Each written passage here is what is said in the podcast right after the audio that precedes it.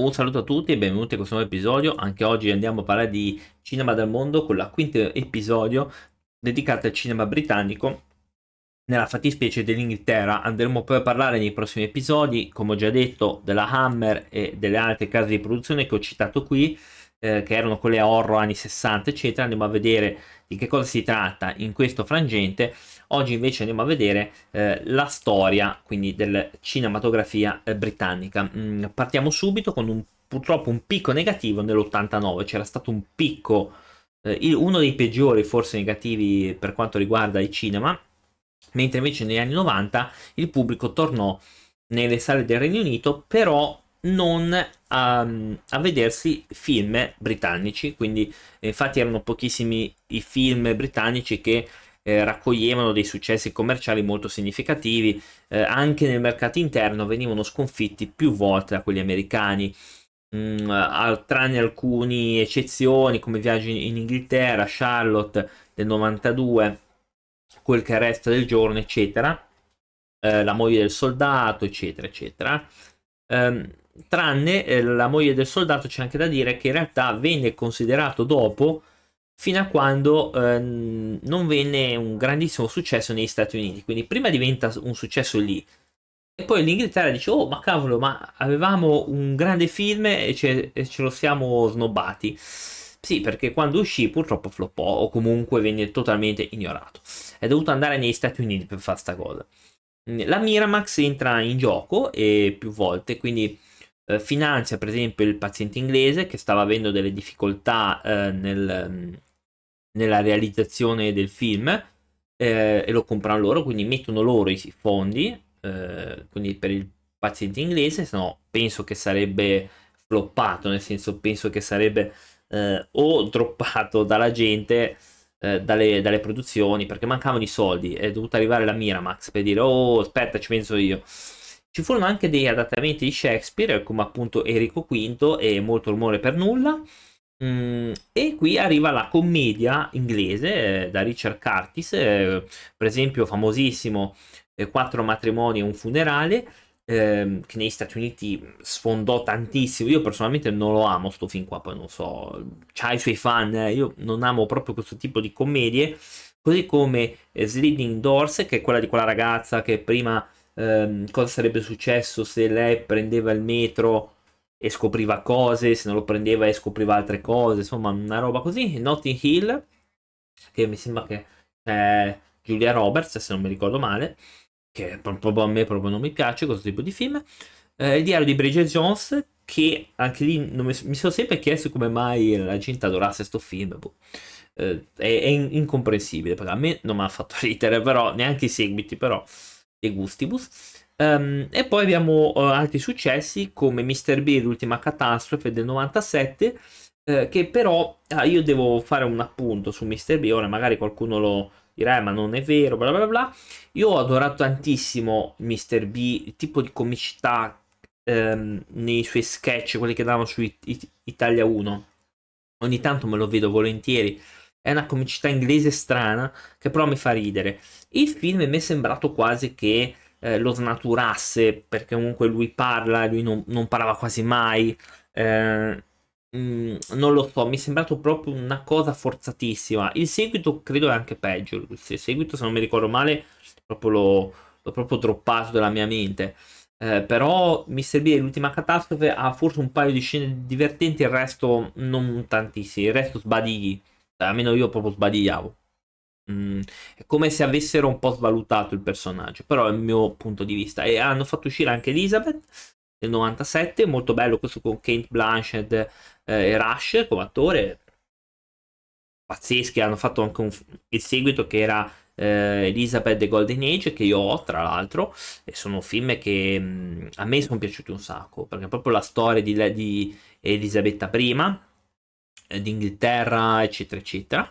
Poi abbiamo il mandolino del Capitan Corelli, che anche questo è stato un successo commerciale.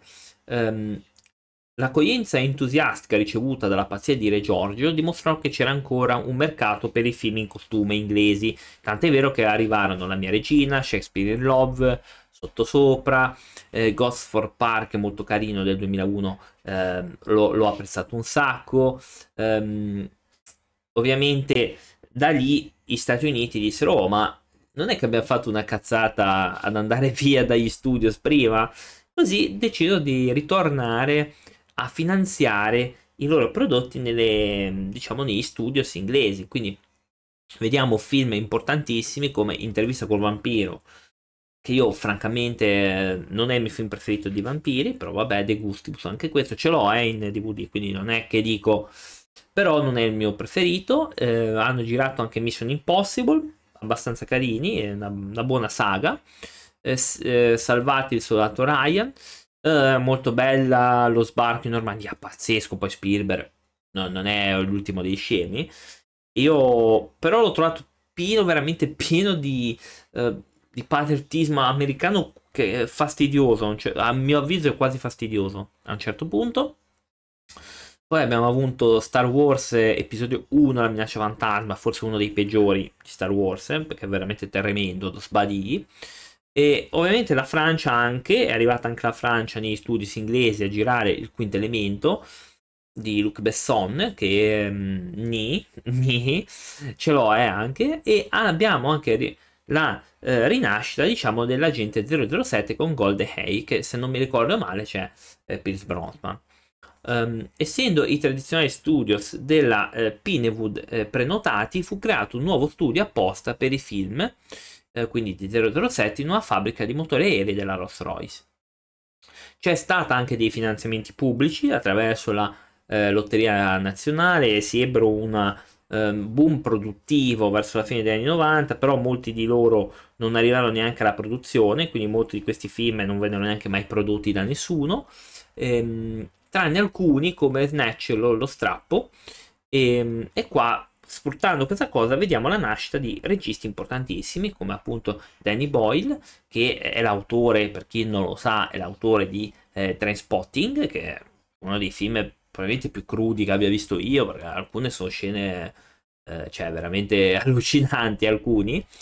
Eh, poi ha fatto de, eh, insomma tanti altri 28 giorni dopo tra l'altro un altro bel film quello lì eh, ho apprezzato un sacco ma anche il seguito in realtà, però il primo è veramente abbastanza importante, il secondo di Trainspotting, che non ho ancora visto e penso prima o poi di doverlo vedere, eh, quindi è un ottimo regista, ehm, che spuntarono proprio in questo periodo, ehm, che era quello della lotteria, quindi, e poi ovviamente c'erano eh, Gallini in fuga, è uscito lì, eh, e Billy Elliot, che io personalmente non ho mai amato e l'ho trovato sempre insopportabile, però The Gustibus. E c'è un revival dell'horror britannico con The Hall, The Hall che appunto eh, anche questo un film del 2001, è quello del, del pozzo se non mi ricordo male, 28 giorni dopo l'ho già detto, Dog Soldiers, The Descent, la discesa nelle tenebre, anche questo io alzo, la, alzo, eh, alzo le mani. E poi abbiamo l'Alba dei Morti e dei Menti, eh, che è divertentissimo, che sono, è un film eh, parodia eh, dell'Alba dei, dei, Morti Viventi, un film che io mi sono piegato da ridere. Ha ah, quella comicità inglese grottesca che veramente mi ha fatto piegare in due e l'ho adorato, infatti me lo vedo spesso e ridi, veramente ridi tantissimo. Dal 2000 la popolarità dei film nazionali nel mercato interno crebbe al punto da permettere un, un'ondata di film derivati dalla televisione e altre commedie aventi come unico obiettivo il pubblico britannico. Il nuovo decennio ha visto anche la nascita di una nuova serie di film di grande successo realizzata con l'appoggio statunitense, ma di matrice britannica. La saga di Harry Potter, cominciata con Harry Potter e la pietra filosofale, è terminata dopo dieci anni nel 2001 con Harry Potter e i doni della morte 2. Da ricordare la figura del noto regista Nolan che ha diretto di successo la trilogia del Cavaliere Oscuro. Eh sì, perché Nolan è britannico, incredibile, ma eh, per chi non lo sa, lui è effettivamente britannico. Qua viene so- infatti lui è promonato a Londra. Qua viene solo detto in realtà che la trilogia del Cavaliere Oscuro in realtà ha fatto alt- altre cose veramente fighe, eh, perché Nolan è un ottimo regista, eh, per quanto si dica ehm, è un ottimo regista, ha fatto delle belle robe. E andiamo con questa piccola postilla perché abbiamo anche eh, un cinema asiatico-britannico ehm, che faceva parte, diciamo, delle, delle vecchie colonie Fino agli anni Ottanta la cultura nera e asiatica britannica erano decisamente sottorappresentate all'interno del movimento complessivo, come d'altra parte accadeva anche in molti altri ambiti della società britannica. Comunque c'erano già dei film perché Pressure del 75 esisteva già, eh, Born on Illusion dell'81, Ping Pong dell'86, comunque c'erano già dei film di questo tipo di eh, arte ehm, alcuni di questi film sono nati grazie all'aiuto di Channel 4, che ehm, era questa rete TV, credo che fosse Channel 4, insomma, è, un, è ancora attiva come emittente. Negli ultimi anni in realtà si sono aperti eh, perché è nato questo filone di cinema asiatico britannico come Est is Est, Sognando Beckham, quindi ha portato una, um, una non rinascita, una riscoperta di questo tipo di filoni um, inglesi. Allora, io con la Regno Unito diciamo che siamo arrivati alla fine. Nella prossima puntata rimarremo ancora nel Regno Unito per parlare appunto di uh, Amber e quindi delle varie case di produzione. Alla prossima, grazie.